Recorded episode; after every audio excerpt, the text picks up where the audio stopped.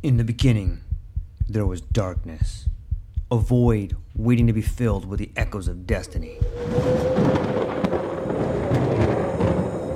From the depths of time, legends emerged. Heroes forged in the fires of adversity, their stories etched in the fabric of eternity. Through the sands of ancient deserts, across the vast expanse of galaxies, and amidst the tumultuous waves of the ocean, their journeys began. But amidst the chaos, there arose a whisper, a call to action, a beacon of hope.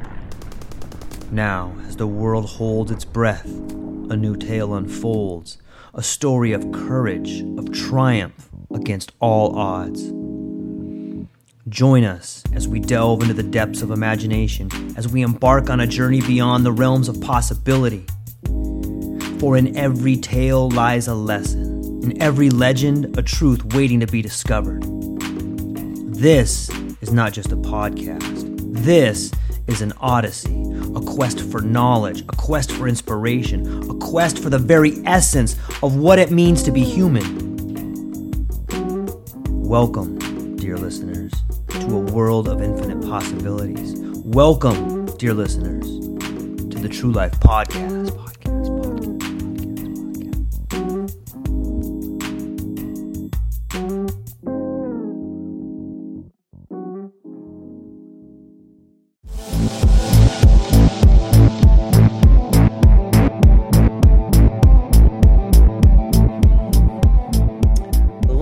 And gentlemen, welcome back to the True Life Podcast. We are here with the one and only David Solomon. You may see in the chats more David Solomon, more David Solomon. It's people are always saying this to me, you know. So, David, Uh, for the, the, the people people who listen to this podcast are, are then uh, truly disturbed, George, if they're saying more David Solomon. or truly informed, one of the Well, two. I don't know. I've been I've been married to my wife for almost thirty years. I don't think she's ever said more David Solomon. oh, see, this is why I love this podcast. This is fun right here. for the for the few people that may not have listened to some of the previous stuff, could you would you be so kind as to reintroduce yourself to them? Sure, sure, glad to. So I am uh, the director of undergraduate research and creative activity at Christopher Newport University in Newport News, Virginia. Um, I've been here for five years. This is my sixth year here. I've been a professor of medieval uh, literature, religion, and culture for uh, almost 30 years, uh, originally from New York City, and um, continue to teach here at uh, Christopher Newport. And uh, my most recent book is on the seven deadly sins. It's a look at the history of sin from the Middle Ages to the contemporary world with a focus on answering the question of whether or not the whole concept of sin is still uh, relevant today. And for those of you who haven't read the book, what are you doing? It's a beautiful book. I read it myself and I I find it not only informative but it's rich in footnotes and sometimes when I see a book like that, it's awesome to go back and understand where you got that stuff from. I think you did a tremendous job documenting all that. So if people are interested, they should definitely check it out. Yeah, it's a it's a well that. done. Well, it's the truth. And I think you've hit a milestone at your at your recent adventure, right? Aren't you yeah, five yeah, years in just now? celebrated five years at this uh, position, so uh, it's- it's hard to believe it's been five years already. But uh, I came here to open up this office; they didn't have one, so we've uh, done done some pretty good work here. So pretty pleased. Yeah, yeah. I, I I can imagine the people around you would be pleased. It's pioneering, and today we are going to get into the wisdom, the ideas, and the background of one D.H. Lawrence. And um, I couldn't think of a better person, a better expert to talk to about it. And um, I'm not even sure where to begin this this idea, except that he embodied. He came from this middle class family at this time where things are beginning to pop off, and you know maybe we could just begin at the beginning. Sure, yeah, and and I, I am not going to claim to be an expert on Lawrence by any by any stretch. Um, I mean, my own exposure to to Lawrence began as an undergraduate.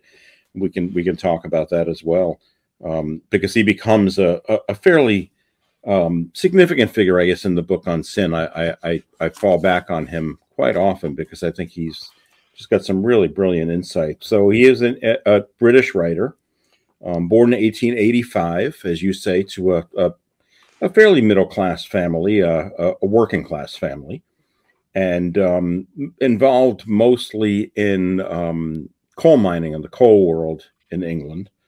Um, he uh, experienced illness pretty early in his life. He was he was fairly frail individual, and uh, had some uh, serious serious bout with pneumonia when he was fairly young, which um, back in those days, of course, if you got pneumonia, it meant that you pretty much never shook it, and he never did.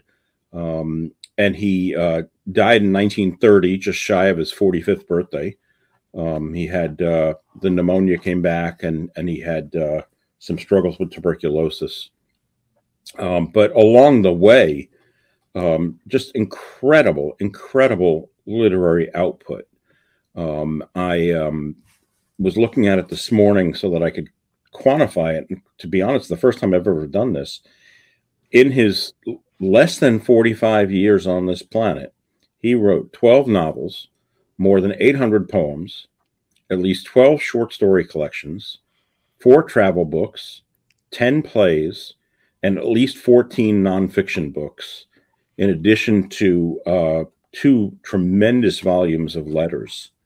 Um, so that's pretty pretty impressive, and um, the quality throughout really does sustain. Um, I was dra- and drawn to him because of his attitudes towards humanity and his concerns with our losing touch with each other and losing touch with the planet, um, which really just sort of is, are some of the basic themes that run through, I think, a lot of his work. Um, unfortunately, most people, if they hear Lawrence and they're not familiar with him, only think about Lady Chatterley's Lover and the obscenity um, case in the 1960s. Um, but there's a heck of a lot more to Lawrence than than just that one one book, um, which of course ultimately was deemed as not obscene. So it was a la- landmark case in the 60s. But um, really interesting, interesting figure. Yeah, I, I wanted to ask you this sense of the when, when we talk about his love of the planet or his background there, it seems that there's a thread that runs through his work and it's about the body. I'm wondering if maybe the body might be correlated to the planet. Like I think, you, I, I mean, on some of the poems I read, I think you could make that correlation there. Sure. Yeah. I mean, he he is definitely uh, very interested in the natural world and the connection that we have with the natural world physically. Um, this is probably most evident in, oh my gosh, there are long stretches in his life when he uh, traveled um, almost really by foot um, throughout areas of Europe and then eventually uh, settled in Taos, New Mexico, uh, it, in a in a, a town where the, he bought a, a, 160 acre ranch, which is uh, still there, named uh, the D.H. Lawrence Ranch, and um, was just always close to nature, and and and and concerned about our increasing disconnect from that. I mean, remember, I mean, having been born 1885 he's really just right on the tail end of the industrial revolution and seeing the ways in which technology is really changing our relationship with each other and our relationship with the world yeah it's it's amazing to think about in some of like in some of his earlier books like the white peacock and middle class it, it seemed to me from what i read was that it had to do with relationships about his younger days. And perhaps that can like i said or perhaps that can be a young man's relationship to himself to a young lover or to the planet. And i'm just curious like do you think that maybe some of the criticisms against him were because he was speaking so much truths about relationships and these may have been taboo or people didn't talk about that kind of stuff i guarantee i know it was a yeah. different time back then but sure. i'm wondering if you can expand on that yeah i mean you know I mean, sexuality is is is a dominant theme throughout all of his work, and um, that discussing that is something which many people are not comfortable with, especially when we're talking about someone who died in 1930. Um, after his first novel was published, The White Peacock, in 1910, his his mother died of cancer, and um, that he he had a, a, an incredibly close relationship to his mother, um, which Freudians claim to have been, uh, you know, Oedipal um, in nature, and um, as a result, the the female characters in much of his work, especially the novels, are often read against his autobiography and, and against his his excuse me against his biography and thinking about them as in, the role of his mother um, and you know it, it, it, it's it, it's a mystery i mean you know it, it makes me think of um, something like citizen kane the film citizen kane where i mean you know ultimately it, it, Rosebud, you know, sorry to ruin it for anybody, is the sled. um, you know, it, it, this connection that we have with those those very early experiences with people and with our family and how those really um, just become part of the fabric of who we are oftentimes without even being aware of it uh, and I think that was probably the case for him as well. I mean, when he finally met um, the woman that he was to share the rest of his life with, Frida, um, in 1912, um, she was uh, married and had three young children. And um, they were together for, I think it was about six years before she finally divorced. And then they married. Um, and they had a, a, a, a very interesting relationship. She, she tolerated a lot and um and she too at points seems to have questioned his sexuality um he would have probably been characterized as what we today would call bi-curious um and so th- there's a lot there and i think that the you know you know m- one critic claims that that one of the dominant um, concerns that Lawrence has is physical touch. Mm. Um, is and I and I think this is I think this is true. He he's worried that we're losing both the the, the literal and the metaphorical touch with each other, and um, that can be, you know, for some people disturbing because that touch can be sexual, as it yeah. often work. Yeah, I I I could not agree more with that sentiment. I think that we are losing our idea of touch. I mean, just look at the way in which we're conducting this interview, which is good yeah. in some ways because we can reach across the nation.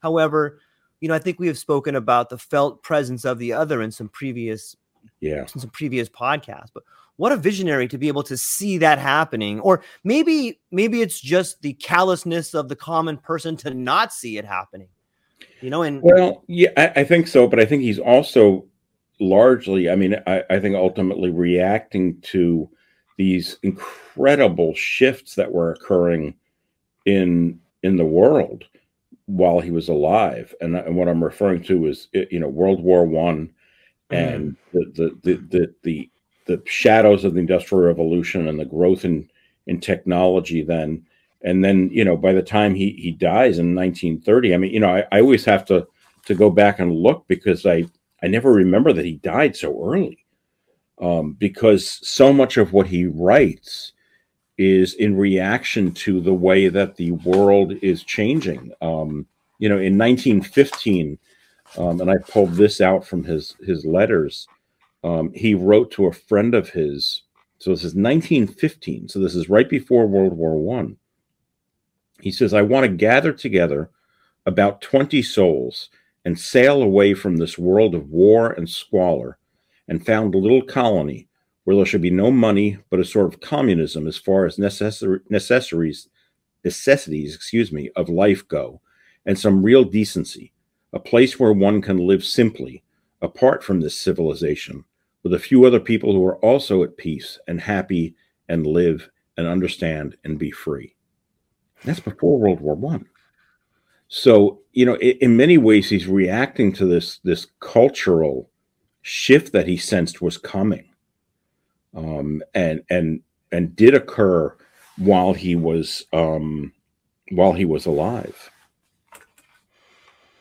He, yeah, it's if we take it back to the relationship with his mom, I think in a, in another letter to a friend, he had written about the closeness of the relationship with his mom, where you know they could communicate in a way where they didn't even need words. Like it's you know exactly what this person wants because you're so similar to them. And then later in some of his later works, it seems like the voice in his books may be a strong representation of Frida. And is that her? Did I say that right? Yeah. Frida. And so yeah. it's it's in some ways it's amazing to me, even though the relationships with the women in his life may have been tumultuous, it was those relationships that may have in, inspired him to write some of the best and clearest perspectives possible from a man you know writing about a woman's perspective and i think that it's that yeah. touch of of feminine that may well have... it's interesting that you say that because uh, there are a lot of a lot of fairly notable critics who would uh, would completely disagree with you and say that he was a misogynist um, and they they actually argue that that he that he draws his women in a very misogynist light and and is anything but a feminist. But there is also then a whole other school of thought that argues that he is actually a feminist and he writes strong women. And so i, I think it depends on your um, probably your individual perspective obviously and your individual take on this. I know when i first read him when i was an undergraduate i was um, captivated not necessarily by his writing of character, but by the language itself. His just his his use of language, his his sentences. Um, I think the first thing I read by him may have been The Rainbow. Mm. Um, and The Rainbow is a novel which, taken together with Women in Love, is a, a, basically a kind of a of a um, trilogy would be three uh, it, it's it's it's two books that really go together. That one continues the next. But um, I remember finishing the Rainbow and um, just absolutely blown away just by the by his use of language. Um, and then you know looking deeper than looking at the characters because these are family sagas, right? They're looking at at families over long periods of time and everything that goes along with that and that families go through uh, the good and the bad and and much of it very tragic yeah it, when you read the rainbow it, it seems like it's the dreams of the grandmother finally manifesting in the third generation or something along those lines. What did you did you in your opinion, when you read that, has your idea of him changed since you've read that the first time, and then as you've grown older as a man? Ha- has your ideas about him changed?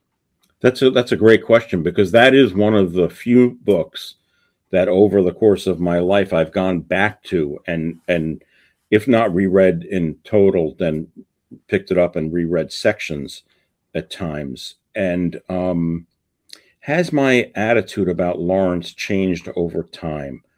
Um, I think if anything, I've grown more sympathetic with him. The more that I that I get to know him, um, I, have spent the, the, the last couple of years reading through his letters. Um, I was able to pick up at at some crazy book sale two to two volumes of his letters that were for some reason they had been discarded. I think it was a library sale and um, I grabbed them and I've been going through them ever since and just underlining things that he said and, and phrases and language. And I, I think I, I just have grown more sympathetic with the way that he felt, which was in many ways incredibly sorrowful about what was happening to us as a as a species and what was happening to the world around us.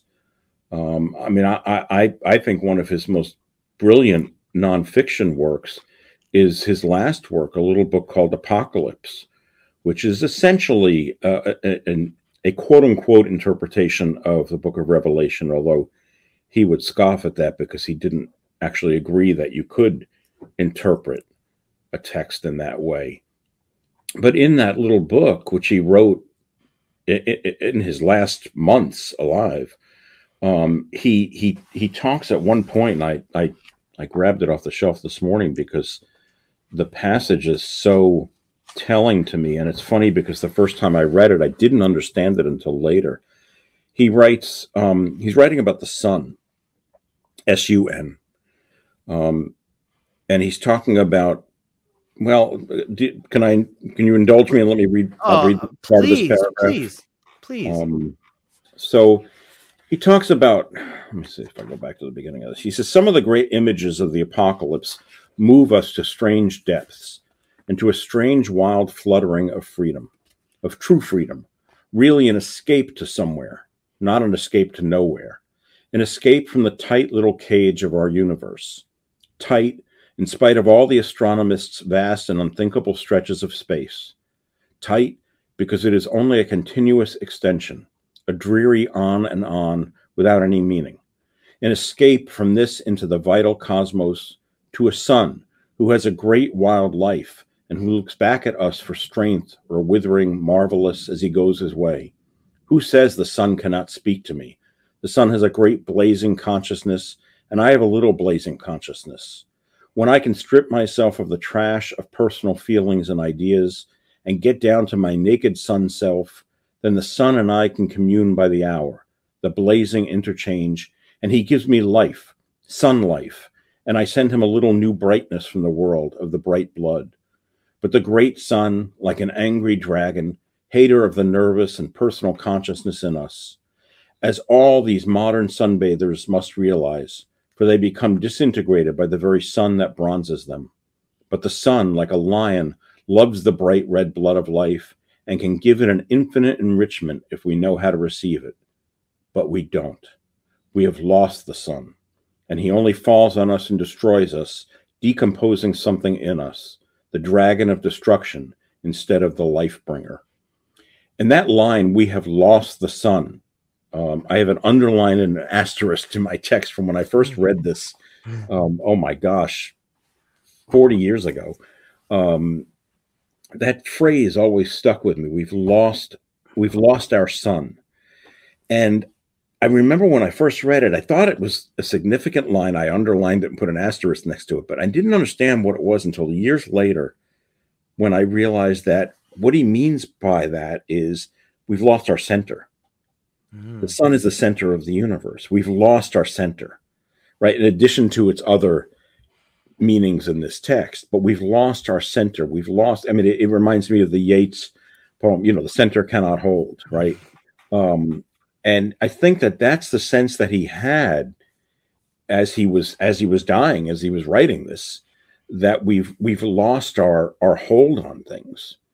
Um, and as I say, I mean, he's dying in 1930, so writing this right before um, the rise of of Nazism and and then World War II. Um, so it, it's just it's it's an incredible little book, Apocalypse, um, which I, I, highly recommend. Um, really a great book. Yeah, that's a beautiful passage right there, and you can see a lot of the emotion and a lot of thinking.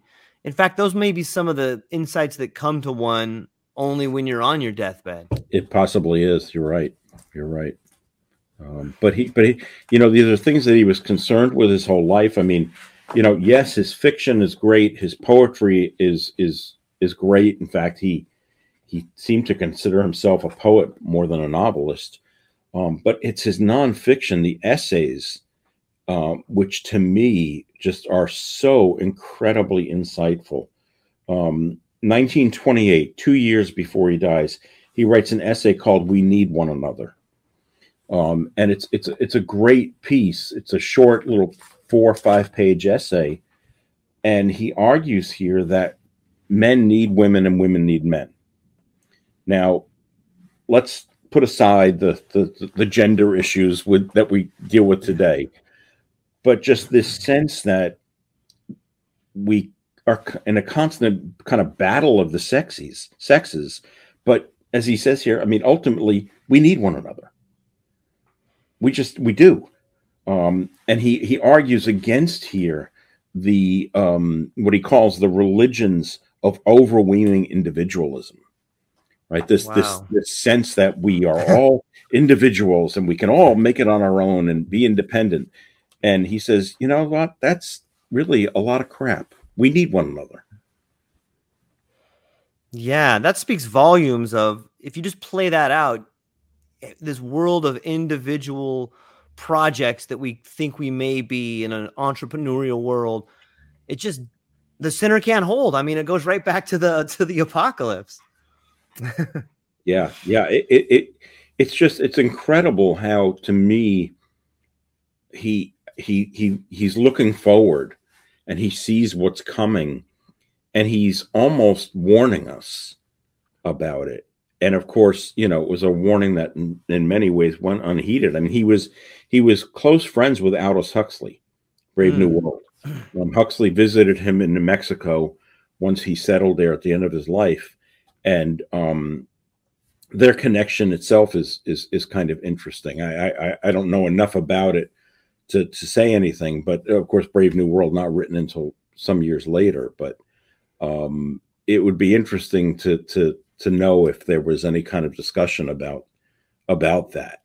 Um, you know, I, I, I mentioned in the book on sin um, things like the the opening of the the the movie Metropolis, right, with the the robots walking and just just this sense that we are becoming more robotic as human beings as technology strips away our humanity and without explicitly saying that i think that's what lawrence is is telling us he's warning us about that yeah i i think i read somewhere that on his deathbed it was aldous's wife maria that was cradling his head and he said something to the effect of maria maria don't let me die interesting mm. to think about the closeness of such literary giants towards the end of their career. Yeah, yeah. I mean, it, yeah. I'm always surprised when when you find out about the, these intersections and these. Eh, you say, "Oh, I, I, had no idea that they, you know, were that close and, and knew each other that well." Um, in fact, I th- it was I think it was E.M. Forster, the the uh, the novelist, author of uh, Room with a View, who um, wrote a, an obituary of Lawrence when he died, one of the only obituaries that was really kind of praising Lawrence. He was much disparaged at that point in his life. And um, I think Forster claimed that he was one of the greatest novelists of the period, um, right. if I remember correctly. Yeah, it's it it blows my mind to think about the work ethic that he could have if he if he's plagued with tuberculosis or if he's always been, you know, in a situation where he wasn't in the best health, but to put out that much, and then even some paintings too. I I think I read somewhere yeah. that towards the end of his life, he had thought about becoming more of a painter, even having some he some did. paintings seized. Yeah. That, what do you he know about paint that? Part? And and and and some of his paintings were shown um, and have become important pieces but um, you know just to, to give you an indication of that you, you say you know the work ethic but also just the fact that having spent so much of his life being physically ill um, the, the the symbol that he adopted at the end of his life was the phoenix. Um, and in fact the phoenix is on his tombstone. Um, and and the phoenix the bird which is consumed but then is reborn. And it's almost that that sense that that's what he was doing over and over in his life is is he would constantly he would get so sick that it seemed like he was going to just die. That was going to be the end of it. And then all of a sudden he would just be reborn and continue working um, and continue continue you know we say continue working he i'm not sure he looked at it as work i'm sure that he looked at it as being creative and he needed to do that right? He had to do that. And um, I think it's interesting that a lot of that comes through in the travel literature that he wrote as he traveled, where he would write about these places. And then, and then, you know, something that we've lost today, which is letter writing. I mean, his letters. Mm. Um, the letters are just amazing to all kinds of people and from all kinds of people. Um, in fact, Huck, Huxley, I think, edited the first volume of his letters after he died. Um, it, it's just you know the letter writing. You know, I I, I mean, I, I try to do it, but it's hard these days, isn't it? I mean, especially with email. Um, but there is something about writing letters yeah. that is quite different. There was a, a, an article in the New York Times on Sunday that I was just reading about um, this big cache of stuff that's been discovered of Hemingway's that that they're going to, I guess, is going to be eventually on display, and they th- they include things like letters and and personal effects and that kind of stuff is just um, it tells us about who people are in ways that we otherwise I don't think we would know. You know, we get more of an inner inner life in letters.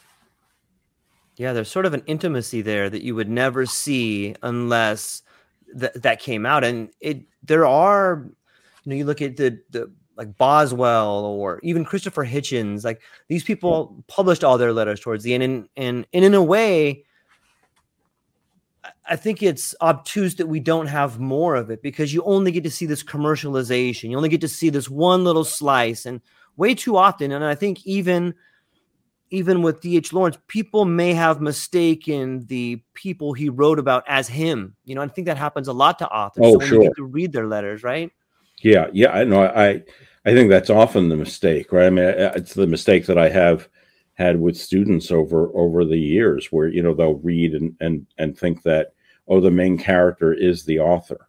Yeah. Um, you know, and that I mean, in some cases that's true, but in in, in most it is not. Um, you know, we, we tend to believe that every author's first novel is autobiographical. Um, and for whether that's true or not, I mean, it, it seems to ring true in a lot of cases. But as you go through Lawrence's uh, fiction, um, there are characters that certainly show up who resemble real people. Um, you know, people that that that either are are famous or famous authors or famous figures in the art world um, with whom he had had contact, and then um, seems to clearly base a character on. But I, I think you know it, it's interesting because for a guy who was so concerned about losing touch with other people, his his dream was to, as as I read in that that letter from 1915, to leave this world mm-hmm. and go and found this little colony where you know there would people would live, but it would be simple and and it would be apart from from civilization with a, only a few people. Um, this kind of escape that he had he had yearned for, which I think he looked for first in in walking through Europe with Frida, and then when they moved to New Mexico to Taos. You know, it, now that you say that, as I begin thinking about him wanting to start a colony, and then I begin thinking about Aldous Huxley, I think of the book The Island, you know, where Aldous talks about this incredible island where people are raised in a way that is simple but is meaningful. And the whole time there's this underlying problem of oil where like they you know part of the island is thinking about becoming a consumer based right. place that seems like that book may have been influenced by dh lawrence if you think it, about it it may have um I, you know i mean the, the, the whole concept of course of of living in a utopia is nothing new right um you know of creating this kind of utopian community um, I think people still yearn for that today. I mean, that's that's that's what's behind so many of the the, the kinds of of religious cults that we talked about last time, right? Is is creating this utopian community that is apart from the rest of the the horrible world. Um, but you know, the nature of utopia is that it can't be real. Um, I mean, that's just inherent in what a utopia is. It's it's it's not real um, and and oftentimes if you try to create that kind of a of a society the the flaws will will just kill you um, you know once they pop up as you say i mean you know on the island you know you've got the, the oil right uh right. you know and ultimately that drives people's greed and and you know i want to make money and that trumps no no pun intended um everything else it's in it's an interesting relationship they have to sex in in in there. Like if you look at Aldous Huxley's book The Island, there seems to be people that treat love and see love in a similar way that maybe D.H. Lawrence was trying to talk about in some of his books. Yeah, possibly. I mean, it, it it's it's. I, I think that the relationship between men and women is something which has an interesting history in the literature like Huxley, like Orwell, mm-hmm. you know, the, those modern novelists who are writing about the effects of technology and government on our lives. And it, it, it often creates interesting um, relationships. You know, the kinds of relationships that you often see in Lawrence's novels are, and I'm trying to think about the right way to describe them, they seem to me to be more pure Hmm. Um, they're pure and they're more authentic, and they're and they're of because of the people that he's writing about who are largely working class. Um, it's just it's a different mindset, and it's it tends to be more primal mm. and more primitive, and I don't mean that in a pejorative way. Um, and and and I think that's much of what Lawrence is looking at. I mean, in that essay, "We Need One Another," he even he even talks about that that primal kind of connection that we have with with with each other. I read one of the critics that was talking about his book on sons and lovers. He talks about how he has multiple relationships, and in one of them, he can have sex without love and and then in another he can have love without sex and the critic had said something that it it appears the character he's writing about is psycholog- psychologically damaged the paul the character paul uh paul morel yep. Paul thank you. And he says that he can have a spiritual relationship without sex and a sexual relationship without spirit and he struggles to integrate them. I thought that was a pretty interesting point to bring up. Yeah, no, I, and I think that that that's that's largely true. I mean, in in in Paul Morel, that that's the fact throughout the throughout the novel. But the, the the image at the end of the of the end of of the rainbow, and and it follows a lot of the same characters show up in some of the different novels. Um, the image that shows up, and I wish I'd brought my copy of the Rainbow in today. um, the closing passage is just incredible. I mean, there's there's essentially destruction. The, the the world of these characters is destroyed, but the last image that he gives you in the novel is the image of the, the rainbow, and he says that and, and the rainbow stood on the earth. It's it's out of the Genesis text after the flood. Um, that even though everything's been destroyed, here's the promise that something else is coming and it's good man it's so deep to think about like we, we're back to symbols like we, we like we often get back to you know but you think of the symbol of the phoenix and then this idea of love and sex and then destruction. And it's, it's just such like a rebirth you know? It's maybe it's me always seeing these maybe that says something about me but you know it just seems like i keep seeing these symbols everywhere. And, and when i think about it I, I can almost see the plight of every man or maybe even every woman where can you have these relationship passionate relationships without you know without spirituality and can you have this other one without sex it's it's just uh, such a great concept that maybe more people should be thinking about these things and there would be a lot more personal growth yeah well it, it follows with what we were talking about with mystics right and mysticism yes. and, the, the, divide between the spiritual and the physical right mm. it is is as human beings we are physical in nature. We have a spiritual side to us. And of course, there's a distinction between physical lust and spiritual love. Um, I don't know if you can have spiritual lust. I wonder. Mm. Um, and, and, and, you know, but it, it, it's, it's the fact of the matter is that, again, to quote Lawrence, we need one another, right? I mean, if we don't have that, then the species ends. Um, so we have to have that to some degree. Now, can you have physical love without spiritual love? To be sure, right? Can you can you have lust and not have love? Of course, um, and that's that's the problem of, of the sin of lust, right? Is that it is purely driven by the carnal nature and there's nothing of the, the spirit that's involved there. Um, but by the same token, can you have spiritual love without the physical? Um, now, many, of course, in the, the in the religious history would argue that you could. Um, the problem with that is you run into, you know, as we mentioned once before, you run into the problem of the Essenes, the guys who wrote the Dead Sea Scrolls, who took vows of chastity. That was the end of the Essenes. um, you know, so I, it, we're constantly experiencing this, experiencing this kind of conflict. We want to be spirit. We want to get back to being spirit, and we're stuck in these physical beings. And it and for some of us i think um it's a frustrating kind of existence to try to strive to be pure spirit pure intellect but have the the the dirtiness of of physical living getting in the way.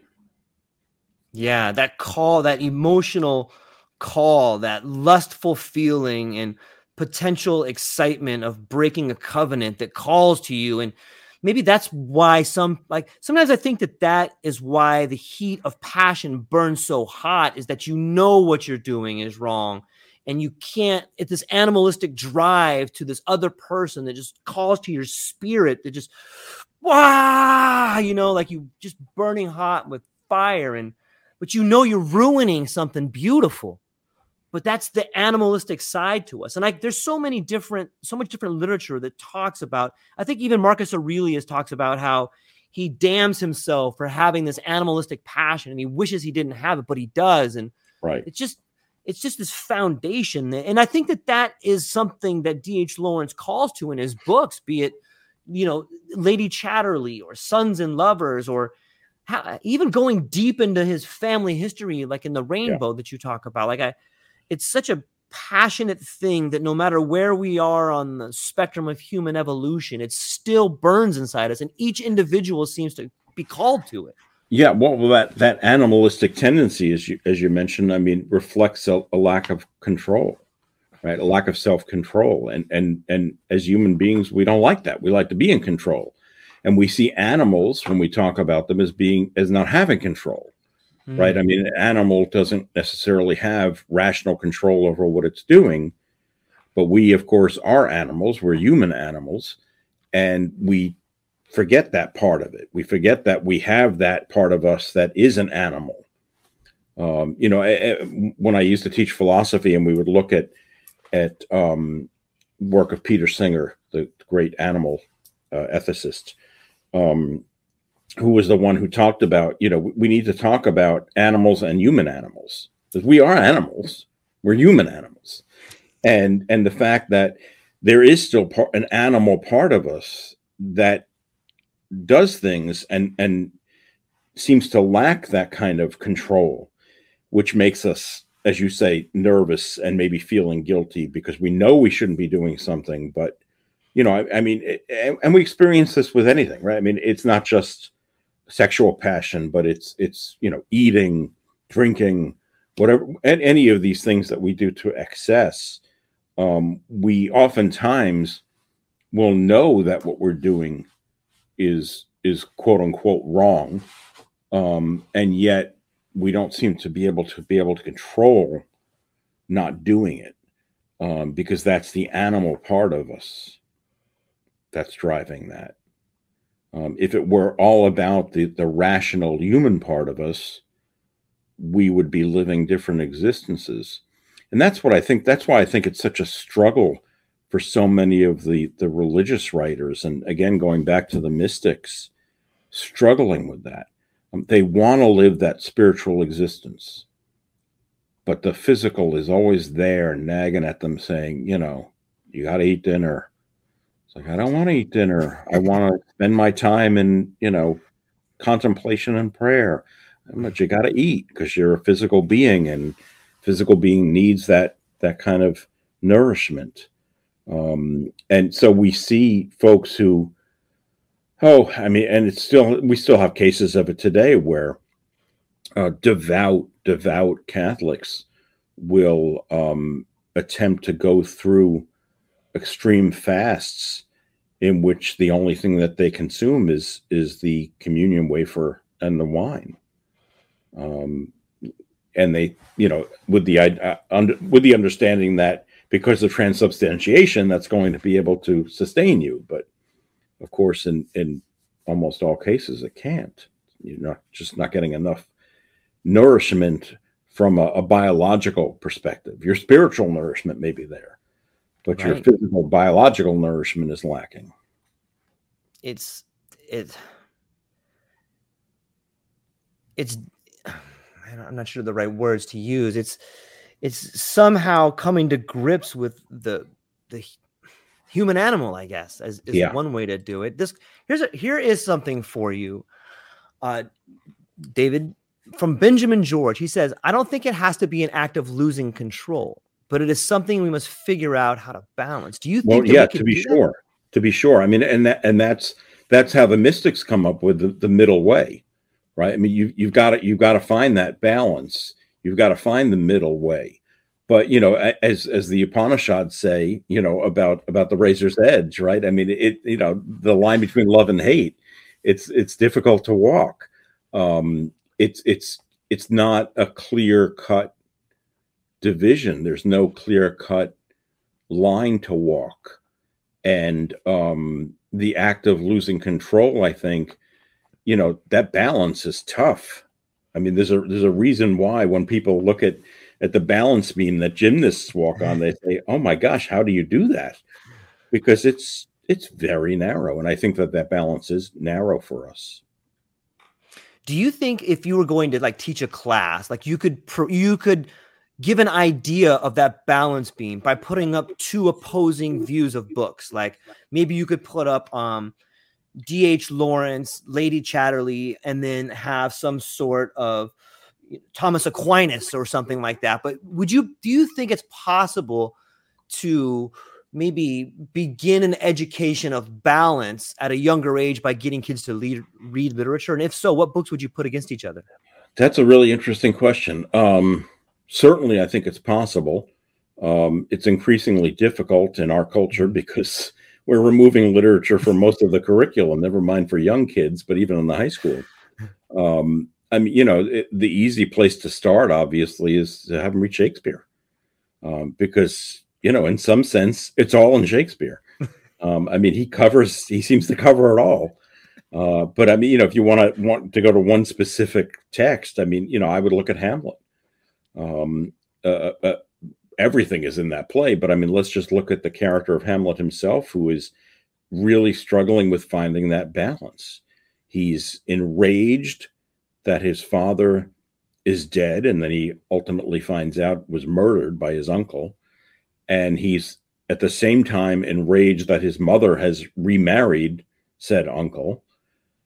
And he is driven to revenge by the ghost of his father, who comes back and asks him to take that revenge, but constantly nagging at Hamlet throughout the entire play is he knows in his heart that murder is wrong.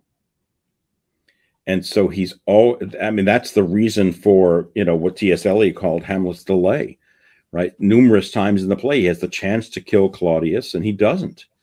Uh, now, some people look at that as a failure of character. I don't necessarily look at it that way. I look at that as that's a real human being who is really struggling between a commitment that he's made to his dead father to avenge his death and the fact that he knows murder is wrong. So finding that balance, I mean, there's a, a great illustration of how you do that. Now, you know, maybe it's not the greatest illustration, of course, because it doesn't end up too well. But um, you know, it, it, I think learning lessons that way and learning lessons through literature as a young person can be very helpful. Now, I say that fully aware that growing up as a kid, I barely read any literature. And through high school, I didn't like reading literature. Although I do recall that the, the, the first text that really affected me in a strong way was when in I believe it was the eighth grade we read Hawthorne's The Scarlet Letter. hmm.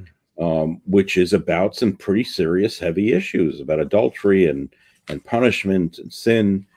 And I was very struck by that. Now, eighth grade, I was what thirteen, so um, you know, I, I, think if we expose uh, children to to some of these great literary tales, I mean, they really do teach us that lesson about finding that middle way, um, finding that balance, as Benjamin says there. Yeah. Yeah, I agree. I, I think that kids can understand a lot more than we give them credit for. And if we yeah. show them think like, yeah. Yeah. I mean, I, I, I was, be, before we came on the air, I'm not abashed to be to tell you I, I, it's been a kind of a rough day and i was watching looney tunes old looney tunes cartoons. And it just it makes me think of that because when they renewed the, the license for the looney tune cartoons in the 1990s they removed a lot of the so-called violent scenes because oh my god we can't show this to children. You know now i grew up watching looney tunes. I never was under the impression that if you hit somebody over the head with an anvil he got up like an accordion and walked away I wasn't stupid. And you know, I think we do not give kids enough credit these days um, to be smart and to understand the way things work. And we're too worried about insulating them from the big bad world, which of course only seems to get bigger and, and badder by the day. In my my neighborhood, that was my sole exposure to classical music. uh, me too. me too. Of course yeah and it's kind of a tragedy like you see you hear this beautiful score and then all of a sudden someone runs into a wall or you know it's yeah in yeah. some ways it, it's it's poetry in motion. It is. I mean i i think uh you know i think we you and i probably learned a hell of a lot from watching looney tunes. Yeah um, not, not, not just our first lesson on classical music but probably other things as well. Opera? Yeah yeah. It's and then it's interesting if you just take a look back at some of the cartoons back in the day like how about Popeye? He's like, he's he's here's this immigrant guy that comes over that doesn't speak English very well, you know, and he's kind of a small yep. guy. And yep, yep, yeah. I mean, a, a, lot of those those those early. I mean, the the, the early the, the Looney Tunes cartoons in particular. I mean, I, I'm just really struck by, especially if you watch the ones that were produced, um, you know, during during World War II and then into the 50s. Um, some of them are making some pretty significant social comments that I think are kind of interesting. Um, I used to teach a course on on um, on the Holocaust, on and we would look at some of the, the now banned cartoons that were made during World War II, and, and they're really quite interesting. I mean, it's it's you know I think I think some people dismiss them a little bit too readily, the same way they dismiss now graphic novels, um, and think that they're just you know it's just comic books, but more than that.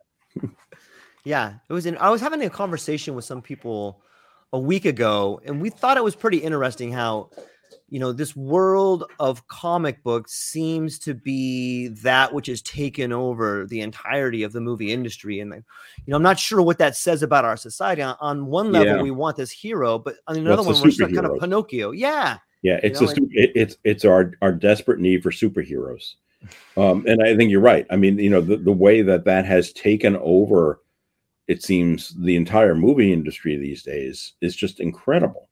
Um, but I think it is, in many ways, our, incredible need for for heroes and and superheroes.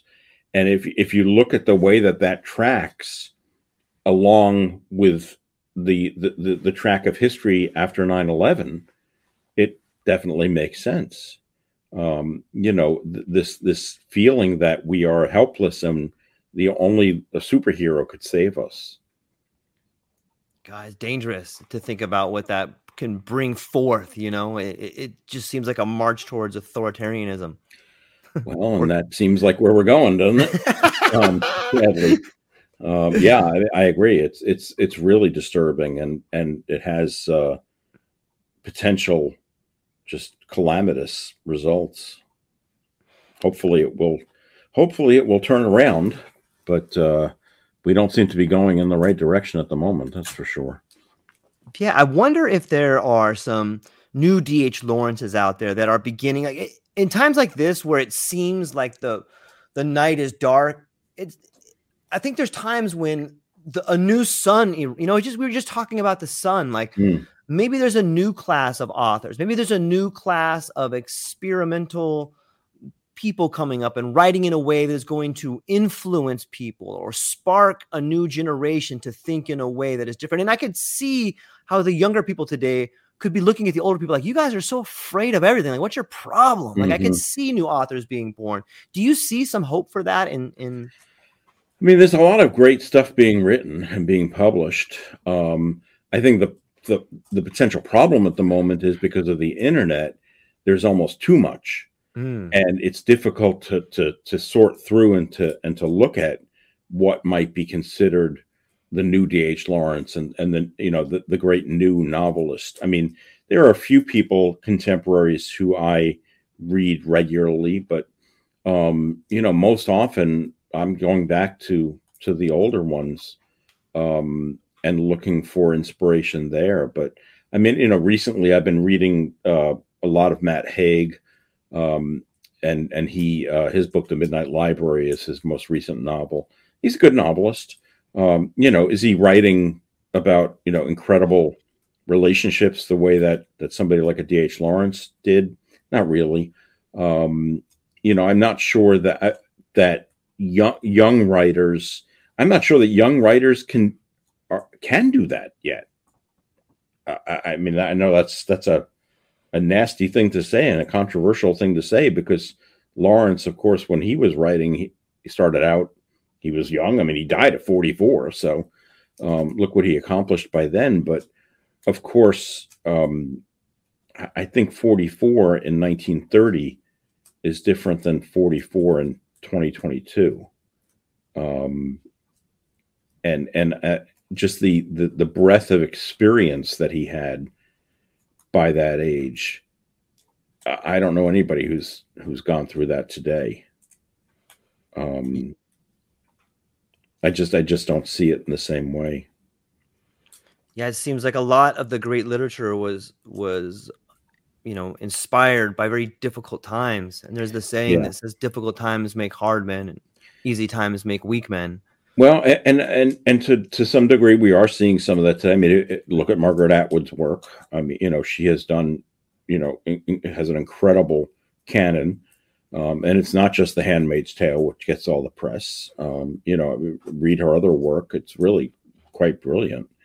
Um, and a lot of that comes out of what we're the kind of hardship that we're talking about, the kind of struggle. Um, a lot of it on a on the level of just our, our the survival of our culture.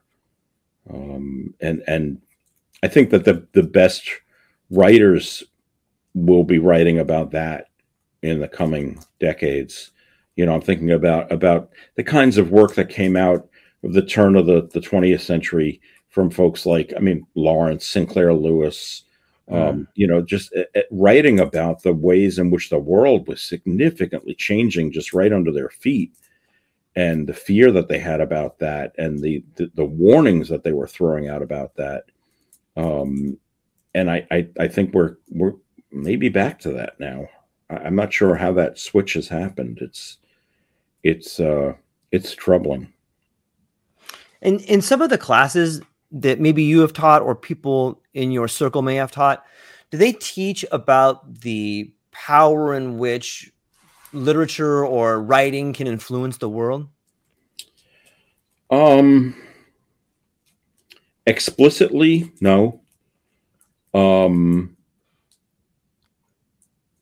I think that as as as social justice movements have moved forward, and that is now becoming more and more a part of of literary criticism, um, we're starting to see it, um, but it's it's relatively new. Um, I would say that probably the the the earliest incarnation of it, for me at least, would have been eco criticism, mm. and seeing it there.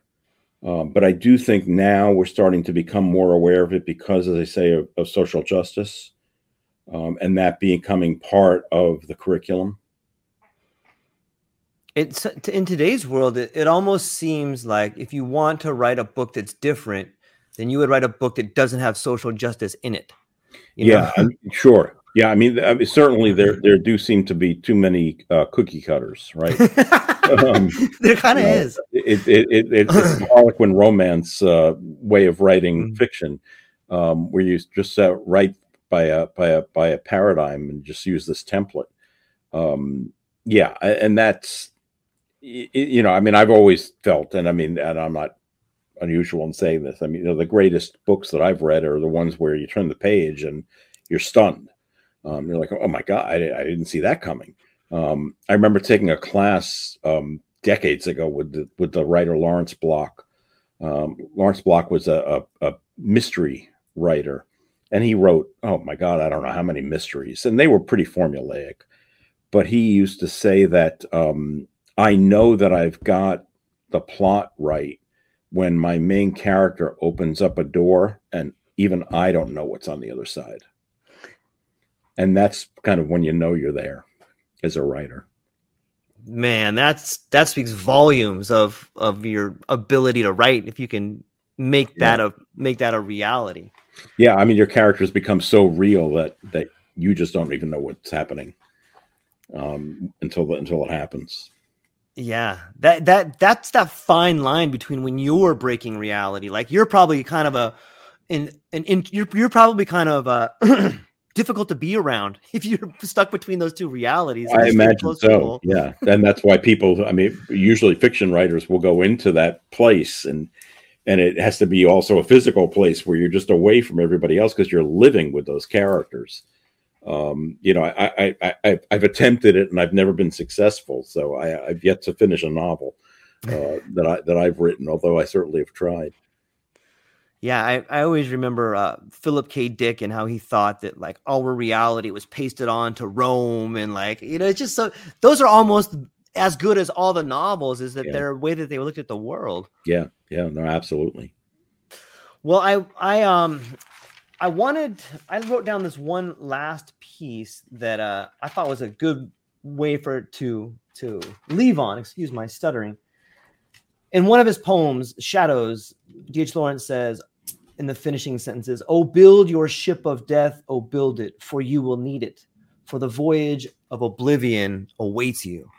Like, just so beautiful to think about that. And I think that was one of the last poems he read before he wrote before he died. I, mm amazing the insight that one can have, the clarity one can have when it seems that everything is dark around you. Yeah, no, to be sure, and to and to try to find light there. Yeah, right? I mean that that the phoenix, right? Yes, yes, the symbolism, the phoenix. Dr. David Salomon, I love talking to you, and I feel like the time goes way too fast. And like we just start getting into these awesome things, but I, I I'm hopeful that people find it as enjoyable as we do. And I before so yeah, before we leave, would you be so kind as to remind people what you have coming up, where people can find you, and what you're excited sure. about? So my uh, my website is uh, David A Salomon S A L O M O N dot com, and you can find my books there and links to my blog and uh, all my my media appearances and my consulting and all of all the stuff that I that takes up too much time. Um, working on a new book, uh, working on a new book with my wife on angels and demons and pop culture, which we hope will be out next year. Um, and working on a new blog post, which I hope will be out uh, next week. Um, so perhaps by the time we, we chat again, George, um, still working on it. So I'm not, not going to reveal what it is yet. Um, and excited about fall um, starting here in Virginia and uh, the fact that I am uh, organizing a new study abroad trip with my students for next summer to go to London and uh, begun signing up students who seem really interested. We're going to be uh, going to museums and historic sites in London for 19 days, and they seem really charged about that as well as I and I am as well. So. Well, I'm excited to hear it. And for everybody that's listening to this, I think you should definitely go to David's site if you want to reach out to him, his information is there. If your kids are becoming of an age where they want to learn from someone who I think is a master, you should be looking at this man right here, Mr. David Salomon. And um, I hope more people reach out to you. And I know that we'll be talking more on Tuesdays. And I really look forward to our conversations. I really enjoy them. So thank you for spending some time with me. I, I, I think this is one of the few podcasts that probably exists in which, in one hour, we talked about D.H. Lawrence, Shakespeare's Hamlet, and Looney Tunes all in the same same hour. So there you go. Well, where else could where else would you want to go? I mean, it's I- all I- here. It's all here. It's all here. Well, that's what we got for today, ladies and gentlemen. Thank you for your time. Aloha.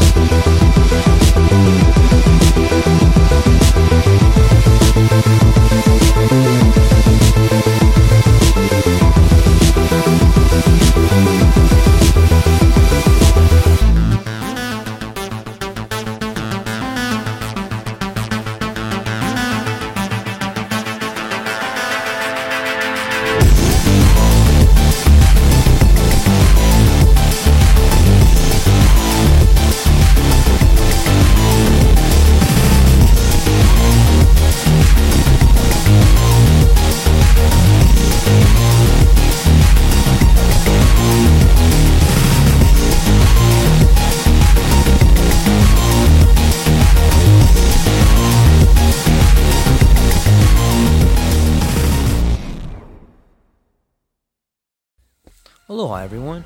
Thanks for taking a moment to hang out with me in the True Life podcast. I truly appreciate it. If you're taking some time to listen to this, whether it's your first podcast with me or you've been with me the whole way, I truly want to say thank you from the bottom of my heart. Additionally, I would like to try to inspire everyone. The world is a crazy place, and if you listen to your heart and you take some chances, I really think the world will unfold in front of you in ways you can't imagine. I've been doing the podcast for about five years. Last year, I decided to take the plunge. Well, circumstances dictated that I took the plunge, and I did.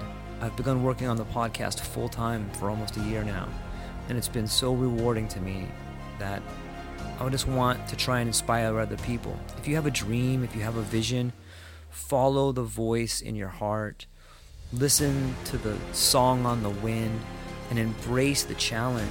I think you're strong enough, you're smart enough, and you're good enough to make your dreams come true, but you have to believe in them. And I truly believe wholeheartedly that if you take a chance a real chance on what is possible, then your dreams will unfold in front of you. Uncertainty can be a monster, it can be something that we run away from.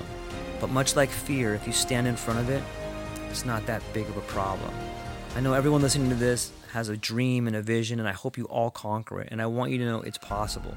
Take baby steps and move towards it, and you will get closer to it. Your relationships will be better, your life will be better, and you know what? You deserve it. You're an amazing person. If you get a moment, go down to the show notes. If you can, support the show. Thank you so much for being here. Now let's get to it.